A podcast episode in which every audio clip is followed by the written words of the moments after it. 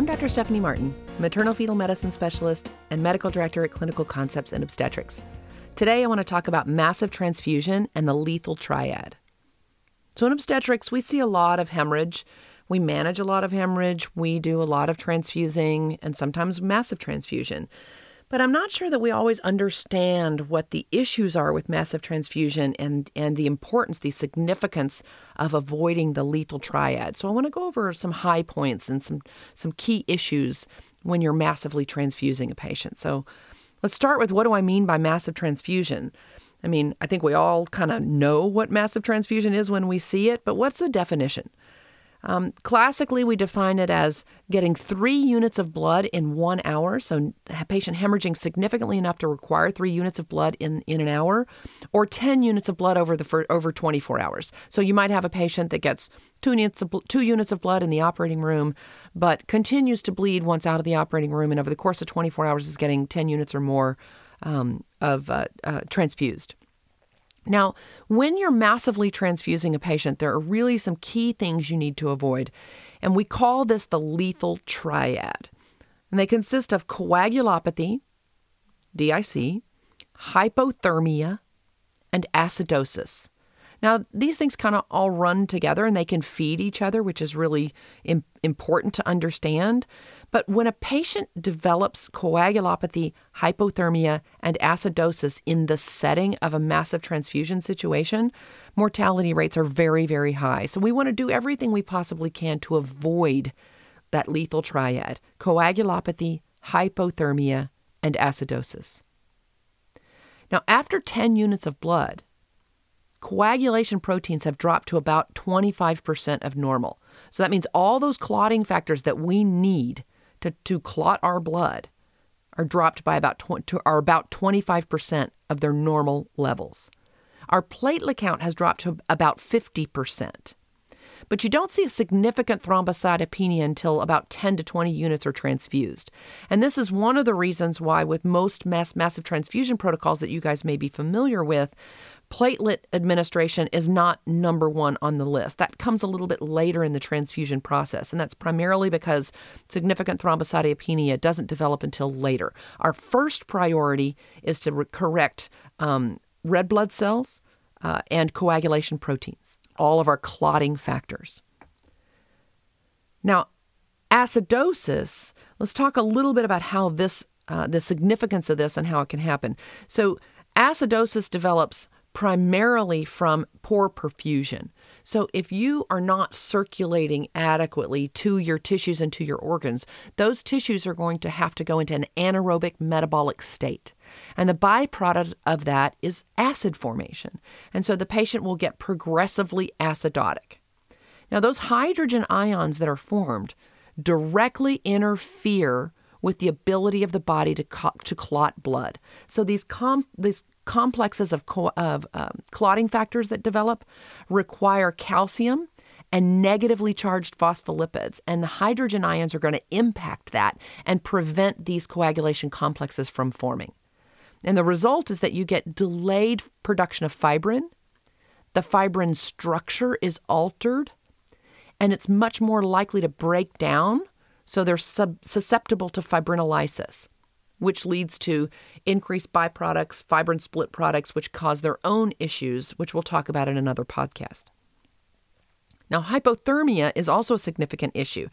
If a patient becomes hypothermic, you start seeing a pretty profound effect on how the platelets work to control bleeding. So platelets have their own function in controlling bleeding that are separate from these coagulation complexes from our clotting factors, and hypothermia can affect that. And this starts somewhere around 34 degrees Celsius body temperature. It also, if the patient gets hypothermic, it, it's not going to stop at the platelets. You will also have um, difficulties uh, with these these the lysis processes, the enzymatic processes that happen when the coagulation co- ca- the coagulation cascade are significantly affected by hypothermia. And I want you to take a minute and think. Let's go through a scenario and think about how hypothermia can easily develop in these patients. So let's say you have a patient that's bleeding. You've given her six units of unwarmed blood. That's one degree Celsius drop in, te- in body temperature. For every 40 minutes that the abdomen is open, and that's going to be a pretty typical cesarean section, maybe a little bit less than that. But certainly, if you're doing a surgery cesarean section and she starts bleeding, you can expect she's going to be open for at least 40 minutes. That's another degree Celsius drop in body temperature. So if you have a patient who gets 10 units of blood and an hour of surgery, not outrageous in a hemorrhaging patient, that's going to translate to about a 3, C, 3 degree Celsius drop in body temperature, and they're going to be coagulopathic. Not good. So she's hypothermic and coagulopathic. So now we've got two of the components of our lethal triad just from giving our patient 10 units of blood and having her abdomen open for one hour, 3 degrees Celsius drop in body temperature. So we want to keep that temp- core temperature above 35 degrees. And this is why we make such a big deal about giving warmed blood and making every effort to try and warm the patient during surgery. Don't wait until she's cold. Keep her warm prophylactically. Now, coagulopathy, in most of these situations, we're talking about massive, overwhelming consumption of clotting factors. So the patient has started bleeding.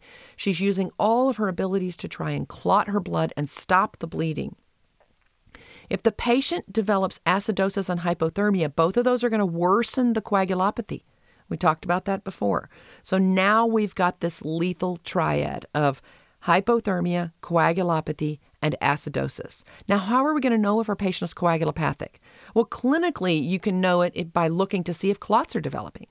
If you don't see clots forming, if you're massaging that uterus and just pure liquid blood is coming out, your patient may be coagulopathic. If you're seeing clots, that's not a bad sign. I don't want her bleeding. Please don't misunderstand me. But clots tell you at least that she has the ability to form the clot. But really, you're going to have to assess this with labs.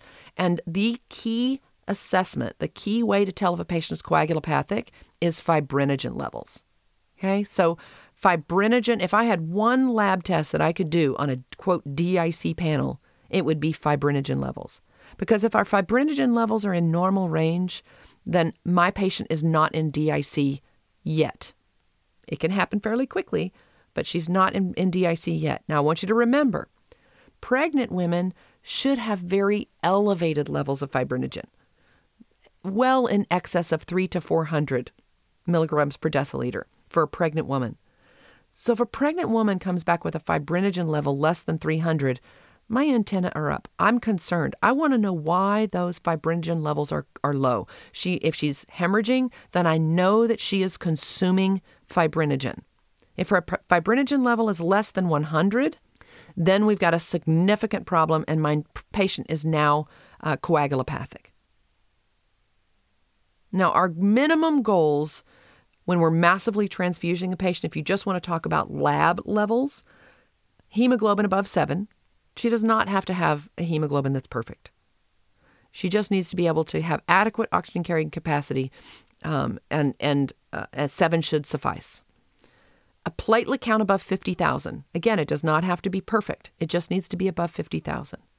We want the fibrinogen level above 100 and we want that PT PTT to be less than one and a half times control. Now, I get asked all the time, how do I know how much blood to transfuse? And my answer is always number one, keep putting the blood in until the blood stops coming out.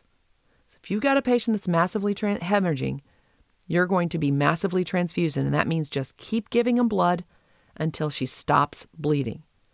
Now, you're going to back that up with labs. And your massive transfusion protocol should have that information that that process built into it.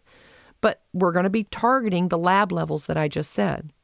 But don't hesitate to transfuse your patient if she's continuing to bleed until you've gotten the bleeding under control. Her vital signs are where you want them, and we've reached our minimum goals from a laboratory perspective. So I hope this brief overview of this lethal triad and, and our primary goals of massive transfusion. It will help you uh, with your next patient scenario. Until next time.